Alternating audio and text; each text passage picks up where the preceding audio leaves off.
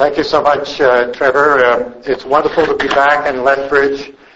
I first came to uh, a SACPA talk, I think it was about 1992, uh, stayed over with uh, Gordon and Sylvia Campbell's place, uh, and I was back in May um, 2007 to speak to SACPA. Um, so it's wonderful to be here and to be in Alberta again. Um, I left three years ago. Um, Unfortunately, I've uh, I've been fated to live in uh, under the two longest uh, progressive conservative dynasties in Canadian history. Um, and then, just before they're going to fall, I leave the province three years before. So uh, I lived in Ontario, where I grew up, um, and that there was a conservative dynasty there from 1943 to 1985. So I lived there for 38 years of that, moved to Alberta. Three years later, the Conservative dynasty fell. So then I lived through 30 more years of uh, progressive conservative government, and I left in 2012. Three years later, it fell again. Now, I wonder if there's any cause and effect here. Uh, when I told this to Linda McQuaig, she said, you better leave Canada right now. well, I didn't, and thank God I didn't have to. Um, okay, uh, why After the Sands book title? Well, this is not a book about the sands. There are a number of books uh, on uh, on that. Very good.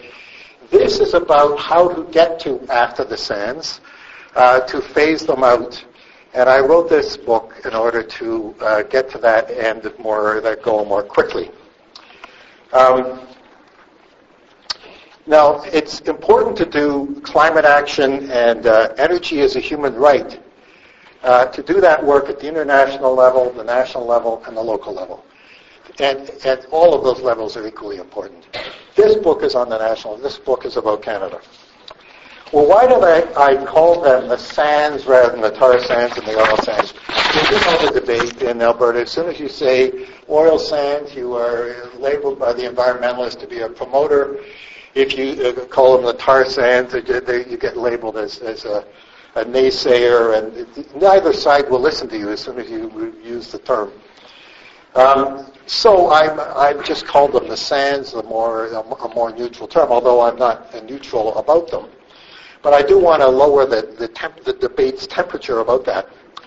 It's almost impossible to uh, get published in Alberta uh, in the mainstream media without uh, be, being part of the uh, branding effort of the oil of big oil to call them the oil sands.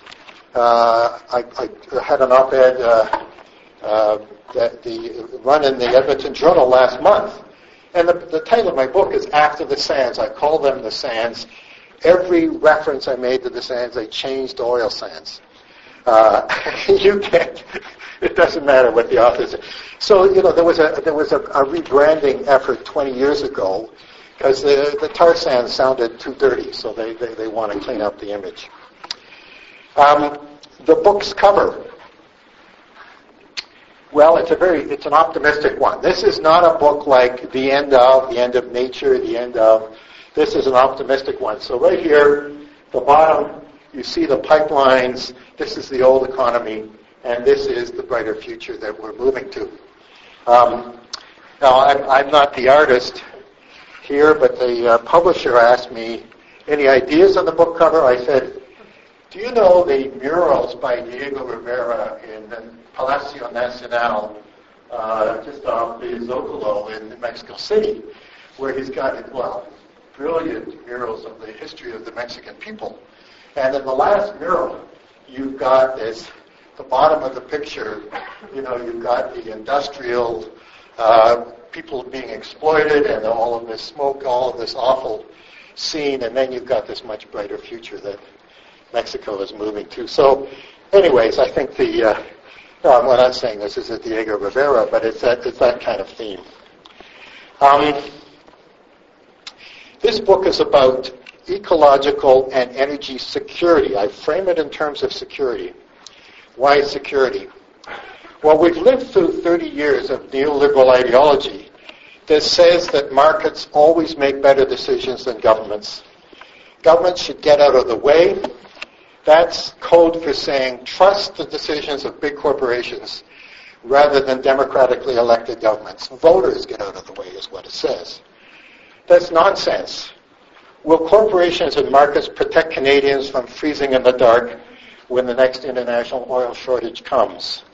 Will corporations and markets protect Canadians from oil spills, flimsy rail tank cars uh, uh, carrying explosive fracked oil, or regulate that there must be two engineers at any time with a, with a train, especially if one of them is parked above a hill, um, as in Lac Mégantic. Um, will corporations and markets take necessary action to stop the melting of glaciers and Arctic ice or protect people from raging hurricanes, floods, or devastating droughts? We saw just a week ago the, the, the most powerful hurricane in the history of the Western Hemisphere. Uh, Hurricane Patricia hit uh, Mexico. So we are, you know, uh, climate disruption is real, and we, uh, of course, we had that terrible drought here in uh, southern Alberta a couple of years ago. Well, of course, markets and corporations aren't going to do that. That's why we need governments to make a plan and vigorously enforce it.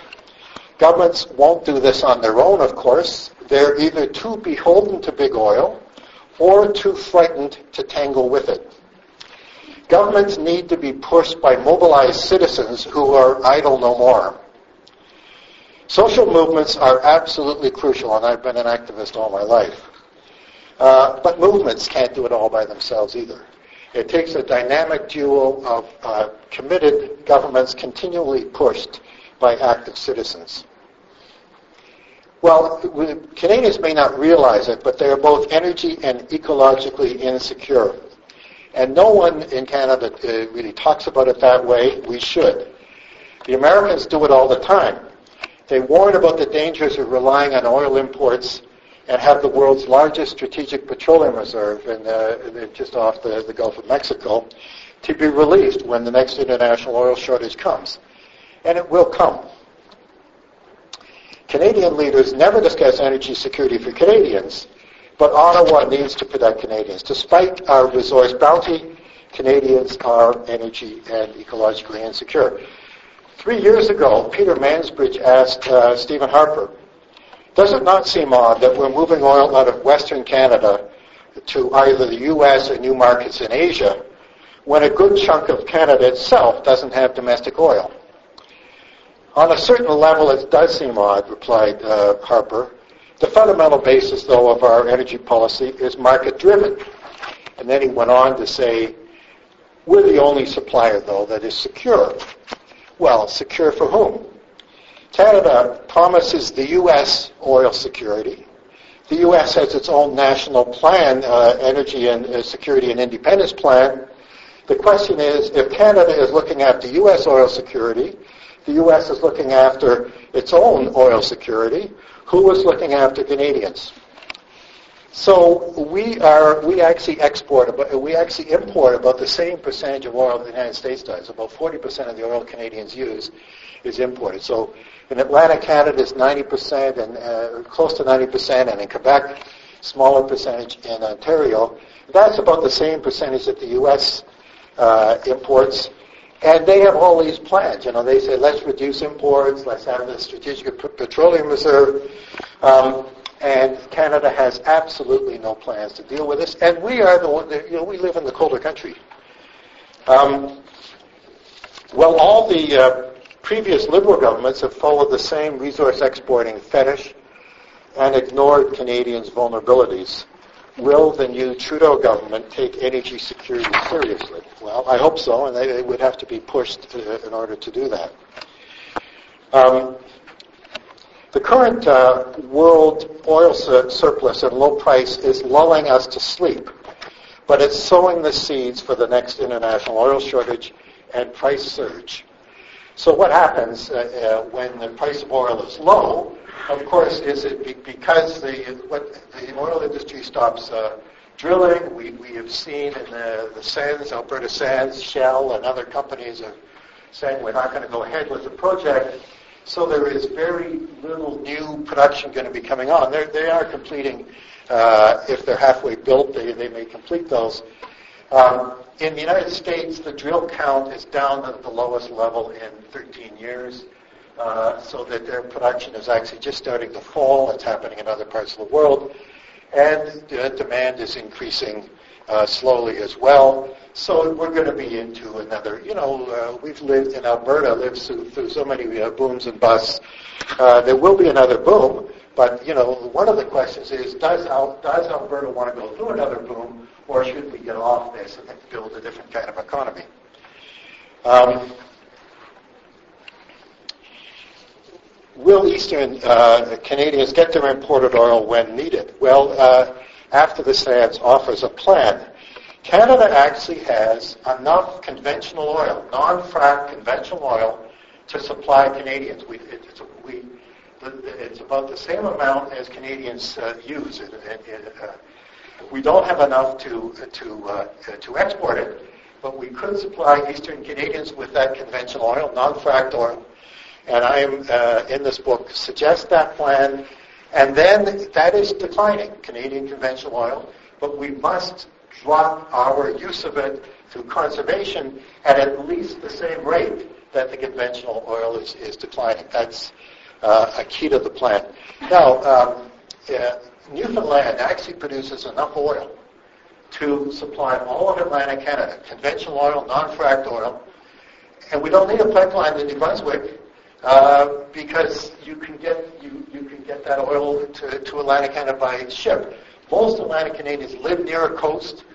And, and it's much better to do it that way because if you build a pipeline, it might take 40 years to pay it off, uh, amortize it. You, you, then the pipelines will want a throughput of that for 40 years, which then means, you know, continuing the carbon-based economy. If you if you moved it around by ship, you could then phase those out as demand is falling. Um, we should phase out Canada's oil and natural gas and coal exports for another reason, because they're making Canadians ecologically insecure and, of course, hurting other people as well. They, we all share uh, a common atmosphere, all living things and humans.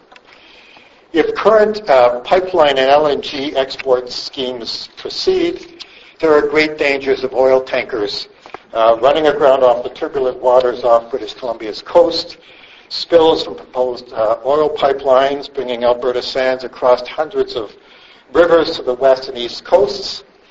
And unlike conventional oil, um, bitumen sinks and uh, can't easily be cle- uh, cleaned up. There was a, a, spill in Kalamazoo, Michigan, a few years ago, and they still is right went right to the bottom of the river, and they haven't been they they're still having trouble cleaning it up.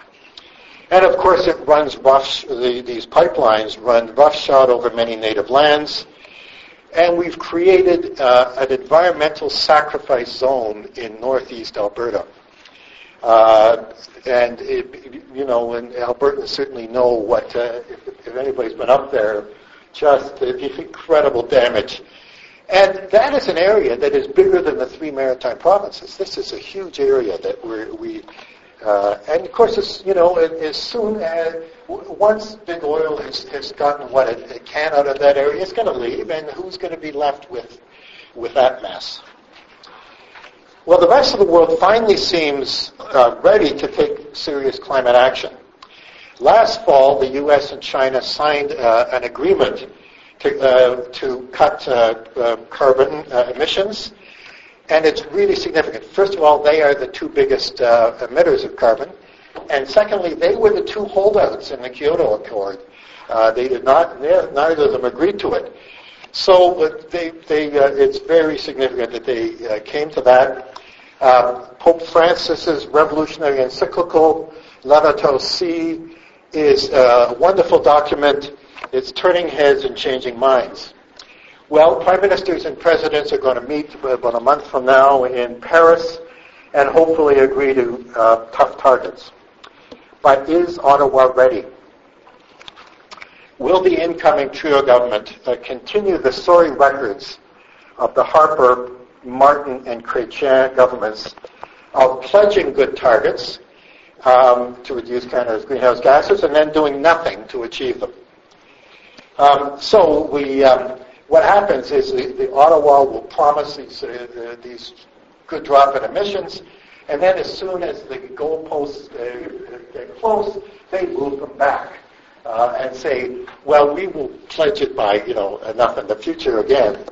So in 1997, uh, when Canada uh, signed the Kyoto Accord, this is the Chrétien Liberal government, Canada will cut its emissions uh, by 6% below the 1990 level by 2012.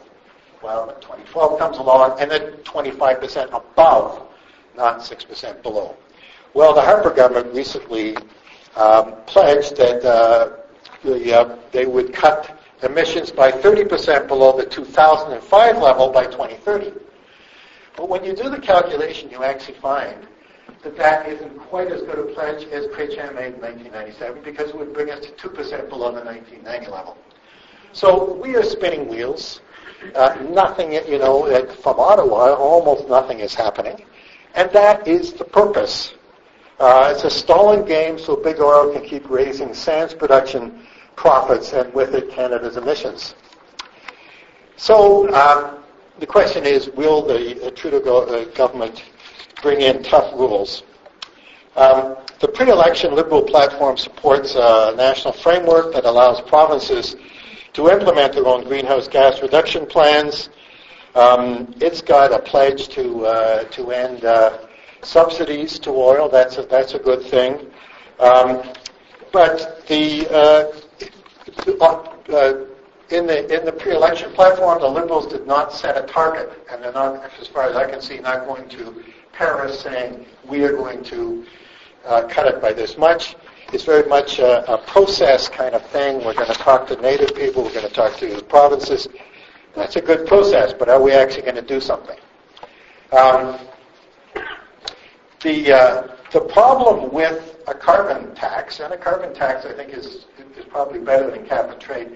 Cap and trade, the way the Europeans have done it, has been a, a, a great scheme for uh, fraudsters and uh, schemers. What they do is they give uh, pollution credits, permits to the polluters, and they make money from it, and then they sell fictitious permits in other parts of the world. And uh, uh, you know, a number of places will in the global south will be picked several times over. Uh, you know, and we're going to grow a tree somewhere, and then, you know, who cares if 20 years later somebody cuts down the tree? You know, we've, we've uh, anyways, the, uh, the carbon tax is probably a better idea, but here is a problem with it. You can't set the carbon tax high enough to deter the emissions of the rich and the well-to-do without absolutely causing hardship, hardship amongst low-income people. So, uh, so to deter the, the, the spurious use by the rich, uh, lower income people wouldn't even be able to heat their home or get to work. So you've got to have something uh, much tougher than that. Uh, Parliament in 2008 and 2011 promised to bring down Canada's emissions by 80% by 2050. They, they, they passed that twice. It was the Jack Layton bill. It was, it was backed by the Liberals in the bloc. The, of course, the unelected Senate of uh, majority conservative senators uh, blocked it, and it didn't become law. Uh, but the elected, so, but we, you know, the, the elected uh, Parliament said that that is a goal. and That, that is one I think we should stick to. And the Liberals voted for that, and we should uh, hold their feet to the fire. So we've got to have a much uh, tougher program than that, uh, and I have uh, I have an, an, outline of how to do that. Um, Canadians waste so much energy, and conservation is key. We talk about renewables, but but I, conservation is very important. I don't think we're going to get as much energy. We're going to be a less energy-intensive society uh, once we get off carbon fuels than we are now. Uh, so now we can live as well um, now on much less energy. Uh, Sweden and Norway are as cold countries as Canada. Very small populations in huge countries, great distances between them.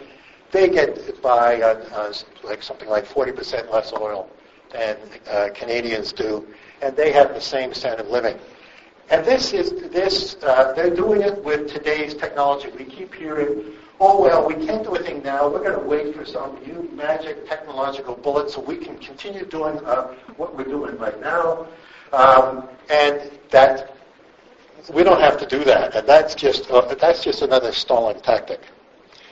Um, it's magical thinking. Um, as Canadians uh, finally get with the rest of the world and start to make the transition to a carbon society, uh, real prices determine who has access to scarcer energy. So, uh, you know, there is, uh, I, I, recommend a, a, kind of, a, it was uh, uh, the, the, personal tradable energy permits or quotas. Now, there is, a, there are quotas. If, if you have something that is scarce, there are quotas. Now, the market uh, determines who gets something by, by price, what, what your income is. Um, and the, if uh, in a, a carbon-constrained world, there will be less energy, unless we have a plan, the rich and the military are going to corner most of the supplies, and the low-income people uh, will do without even a sufficient amount. And I address that, and I talk about energy as a human right. This is being talked about in the global south especially, and we should be adopting it to Canada as we make the transition. Um, Canadians are ecologically vulnerable too. We have the longest coastline in the world, and rising sea levels will uh, flood coastal areas. We've seen uh, devastating uh, floods. Um, and of course, uh, whenever I come back and see the Columbia ice fields or other glaciers, it's just, I'm just blown away, you know, uh, horrified at how much they have receded. Um, so after the sands outlines a plan, uh, it was one that was actually uh, uh, uh, uh created in Britain, and the British Parliament passed it. It's called Personal Energy Trading Quotas. They passed it into law in 2008. They haven't implemented it. Um, they say it's, it's ahead of its time, but they've actually gone through it. They, they've got the primary legislation there. In 2011, an all-party committee, including the conservative British Conservatives as well as Labour and the Liberal Democrats, supported it enthusiastically. And it's something that has been, um, you know, really scrutinized, and it's it's uh, an all. Uh, so uh, basically, what it says is that every individual um, will get weekly a free amount of permits. Uh, and that uh, if you uh, don't need need all yours, you can you can uh, um, trade them. Um, and if you need some more, you can buy some. So at the beginning, it's at least uh, going to be a, a, a redistribution uh, to lower income people. But every year, the carbon budget comes down so that there is less carbon energy. That doesn't mean, you know, and there will be less energy probably overall. But it doesn't include any other form of energy. So renewable energy is not included in that budget, and that then incentivizes people to produce uh, renewable energy and to conserve, to do both of those things. And it doesn't give any permits to business. Uh, business and government have to buy theirs. They don't get any permits at all. They have to buy theirs. Um, and the thing, and they worked it out. I mean, they said, you know, when you go and, and buy a, a product, if you buy energy, it, it only applies to energy, you know, the, when you buy energy. It, it uh, calculates how much carbon energy is in that, and it and it you it's a one uh, one shot uh, one uh, just one transaction. You buy your your uh, product, and then uh, it calculates your personal use of carbon energy in one transaction. Um, so I wrote the book to show the Canadians how disastrous our present course is and a strategy to get out of it. Uh, it's very ambitious, uh, uh, but that is exactly what Canada needs now. Well, what is after the Sands' uh, unique contribution? Um, there are been many books written, and mine is uh, is part of that. And uh, you know, we're all contributing to the thinking and, and uh, how we're going to get to a, a better future. Um, how many have read uh, Naomi Klein's book, This Changes Everything? They, yeah, that, that's a wonderful book. Um, it's uh, as with her other books, it uh, redefines the debate. If you haven't read it, I, I recommend you read it. Um, it shows up the uh, her book shows up the campaigns for climate change deniers, makes a case for cl- uh, urgent climate action, and shows the wide power of what she calls blockadia, the movements that are on the, for- on the front lines of stopping disastrous uh, carbon energy projects. Well, after the Sands complements uh, her book, and also the uh, similarly the Leap Manifesto. Anybody who's heard of the Leap Manifesto? Uh, that's something else that, that uh, if you should go and Google the Leap Manifesto, 30,000 people have signed this. Uh, Naomi Klein is part of that. But this is a coming together of native, natives and the settler community in coming to a common uh, way of dealing with uh, get, getting to a low carbon uh, future and uh, with climate justice.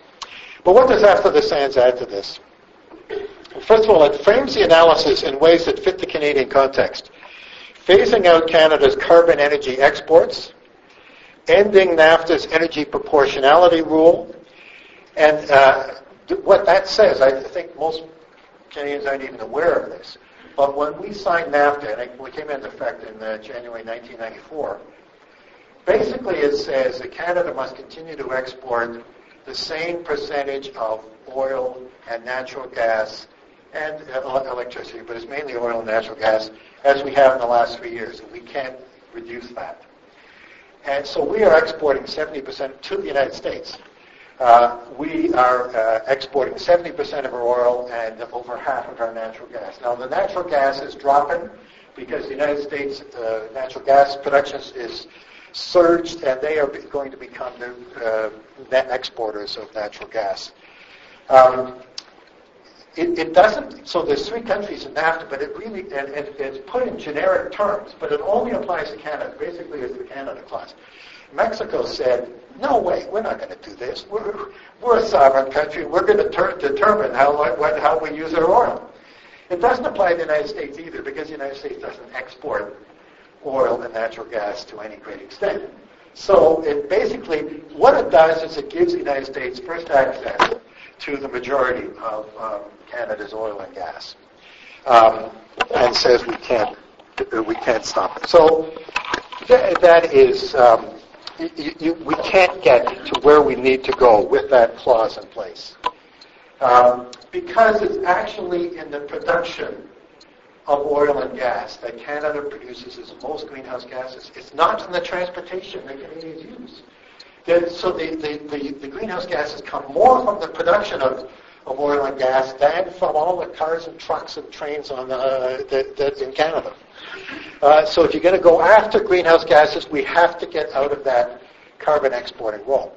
Well, um, so what I, I think we need a campaign to say Mexico's got an exemption.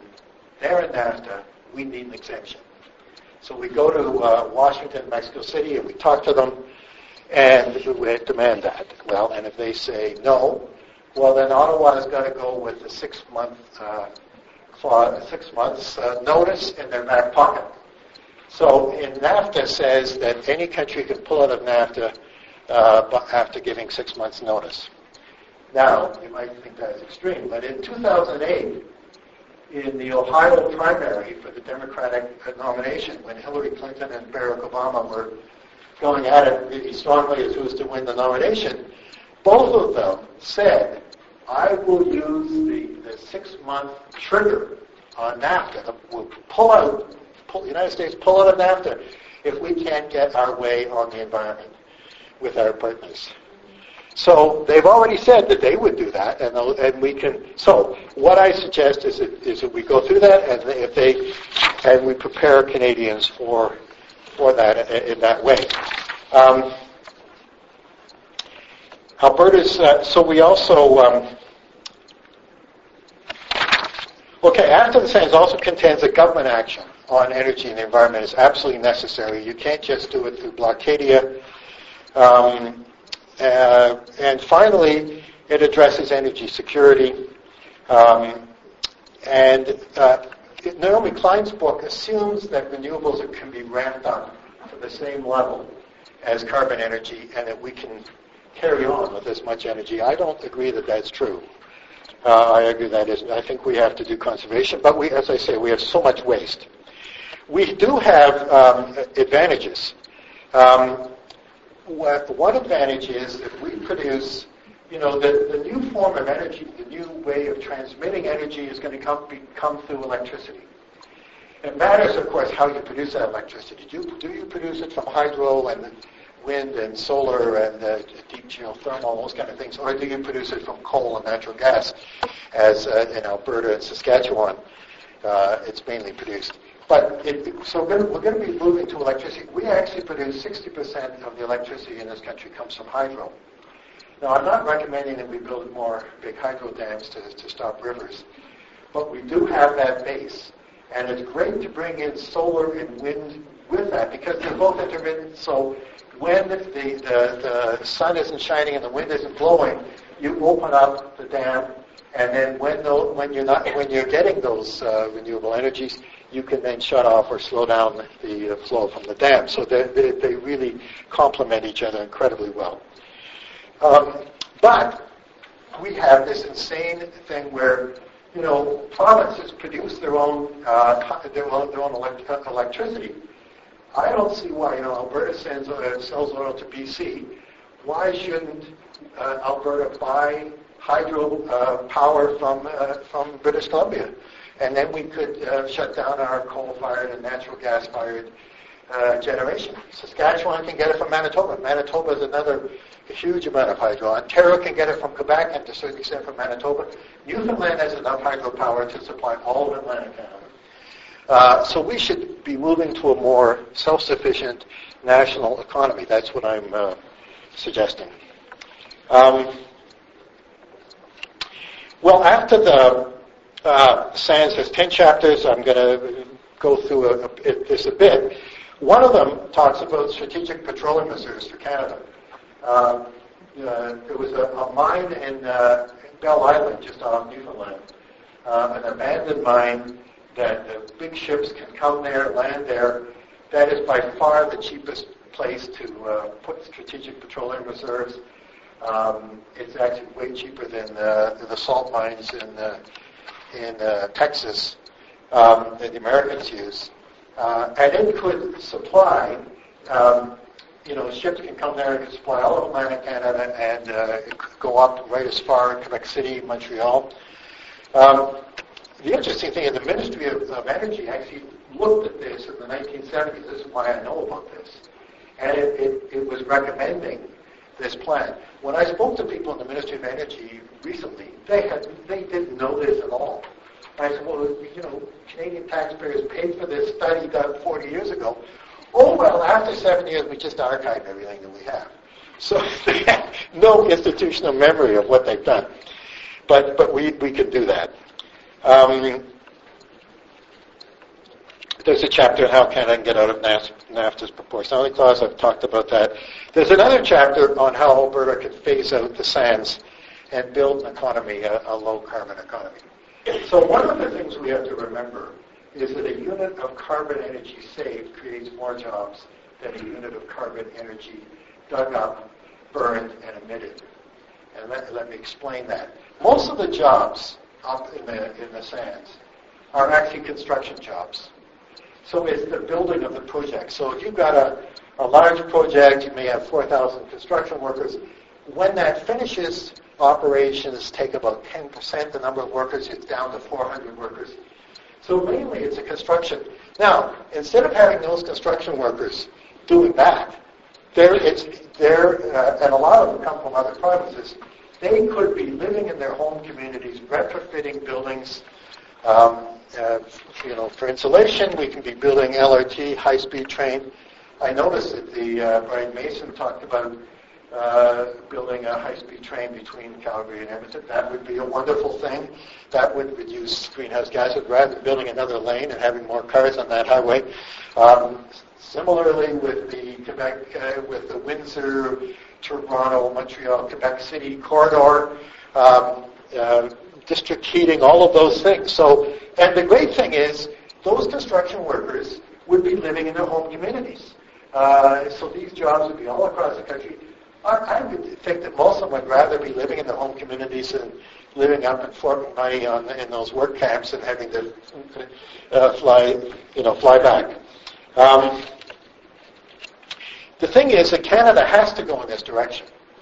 Either we're going to plan for this and we're going to do it right so that the Canadians can benefit from this and workers are, are can move into uh, very productive jobs, or it's going to happen to us. You know, the United States has said we are not, well, Obama said we're not going to buy your dirty oil anymore. That's what Keystone XL is.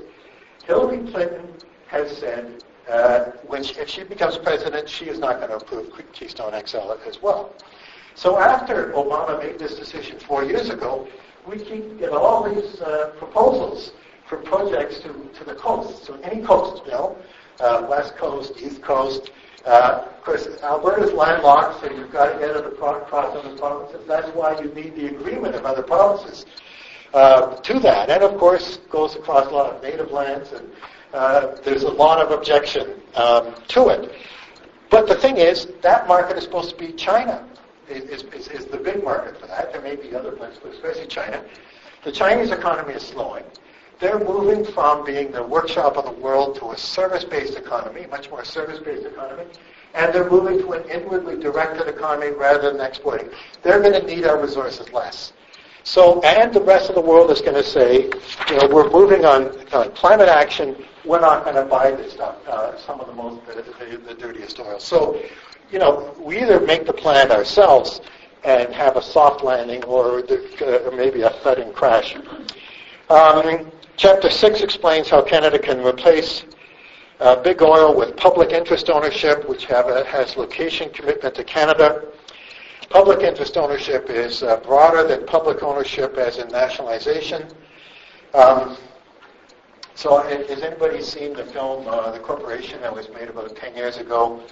And it talked about the, the, the terms of incorporation was really a sociopath uh, that, that, that you would do all you had to do all these destructions. Well, because you're making a profit, and and you know whatever whatever destruction you do, you don't.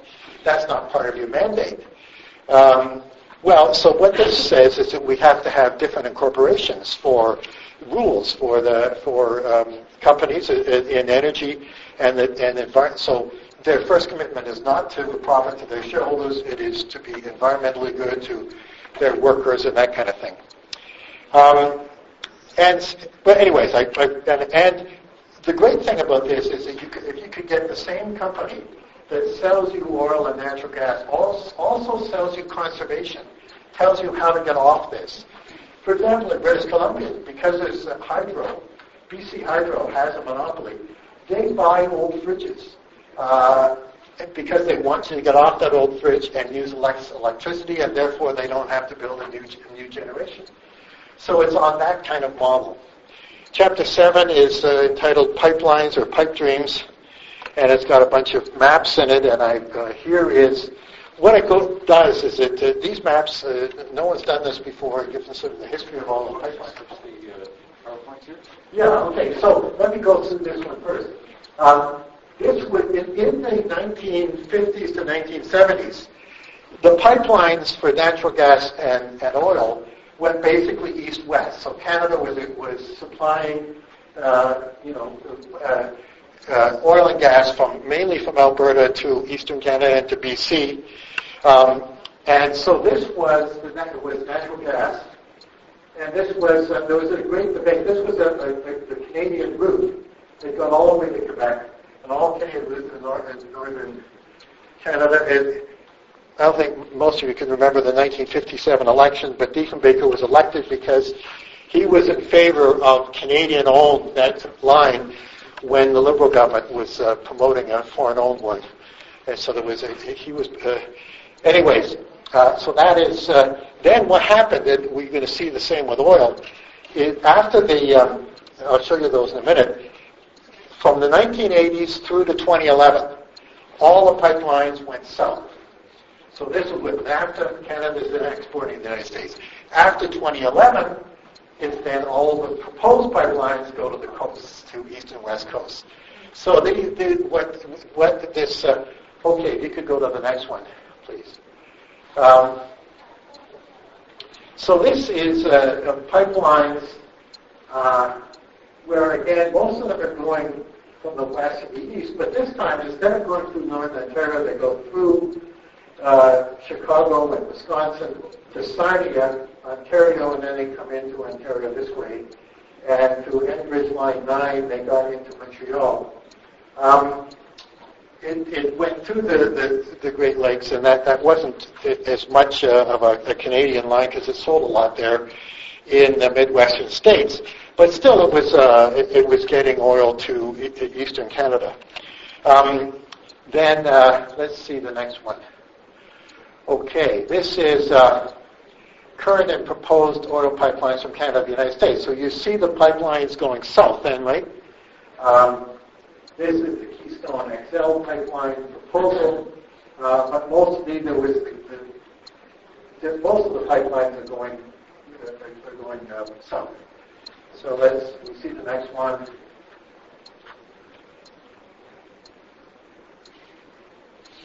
You want to study that map? yeah, so that's, so this is the, uh, the, the proposed pipelines then. So then we're so not only are these, you know, these are the existing pipelines, but these are the pipelines going east-west. And that natural gas pipeline that I showed you in the first uh, map is uh, the proposal by the TransCanada is to turn that into an oil pipeline. It's called Energy East. With that will go to, it goes to Quebec already, but that would be extend, uh, extended to um, uh, Saint John, New Brunswick.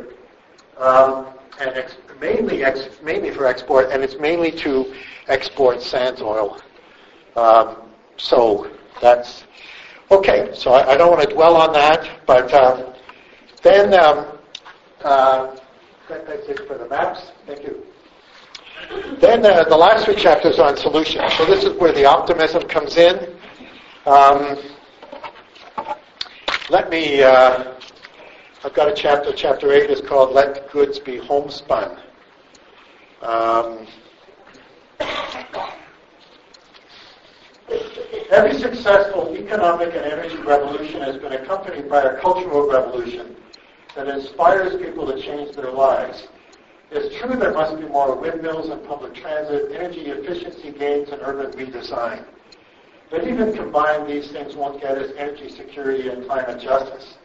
Given the scale of changes needed, we can't do it one light bulb at a time. We need a paradigm shift that challenges the petro elites' power and their dangerous myths. A lower energy, inwardly directed shift is the most convincing and most demanding solution. Change in our relations with nature and call on different aspects of human possibility, including the empathy gene. Fortunately, such a shift um, is underway. So I talk about that. I also talk about uh, John Maynard Keynes. Uh, John Maynard Keynes was uh, the uh, best known economist in the 1930s uh, and 1940s, helped design the, the post-war period. He's best known for uh, advocating demand, demand, greater demand, put income in the, give lower income people higher incomes so that they can buy uh, goods. But he actually was much more radical than this. In, in, in, in uh, 1933, he wrote an article, and I'm going to just uh, a paragraph or two here. Keynes was critical of foreign ownership because of the divorce between ownership and real responsibility of management. And I quote, I am irresponsible towards what I own, and those who operate what I own are irresponsible toward me. He was also critical of international financialization. Quote, ideas, knowledge, science, hospitality, and travel. These are the things which should of their nature be international, he argued.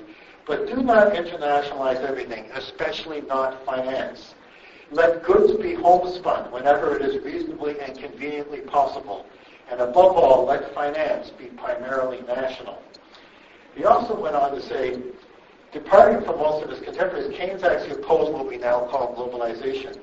He recognized that political communities, and that's another term for countries, need enough autonomy from international forces to gain democratic control over their economies. Quote, We need to be as free as possible of interference from economic changes elsewhere in order to make our own favorite experiments towards the ideal republic of the future. A deliberate movement towards greater self-sufficiency and economic isolation will make our task easier. End of quote. Now, Keynes' uh, critique of liberal economic economies, economics actually extended presently to the environment. So he's writing this in 1933. We destroy the beauty of the countryside because the unappropriated splendors of nature have no economic value. We are capable of shutting off the sun and stars because they do not pay a dividend. Um, the, the, chapter 9 is how much is enough, and I, I actually have a section saying uh, demand less uh, instead of demand more. Um, and then um, chapter 10 goes into a lot of the solutions I've talked about.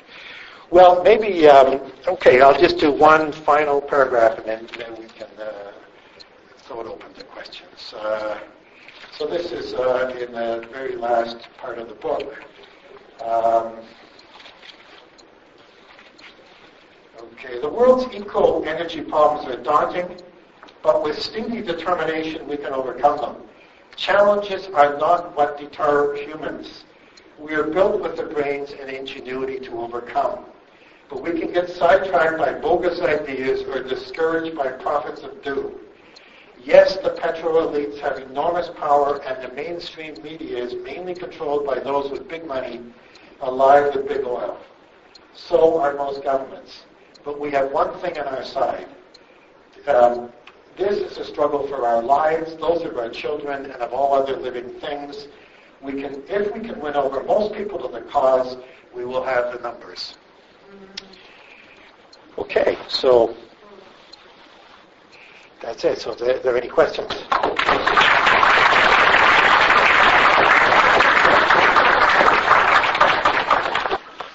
Yes, we will take uh, questions.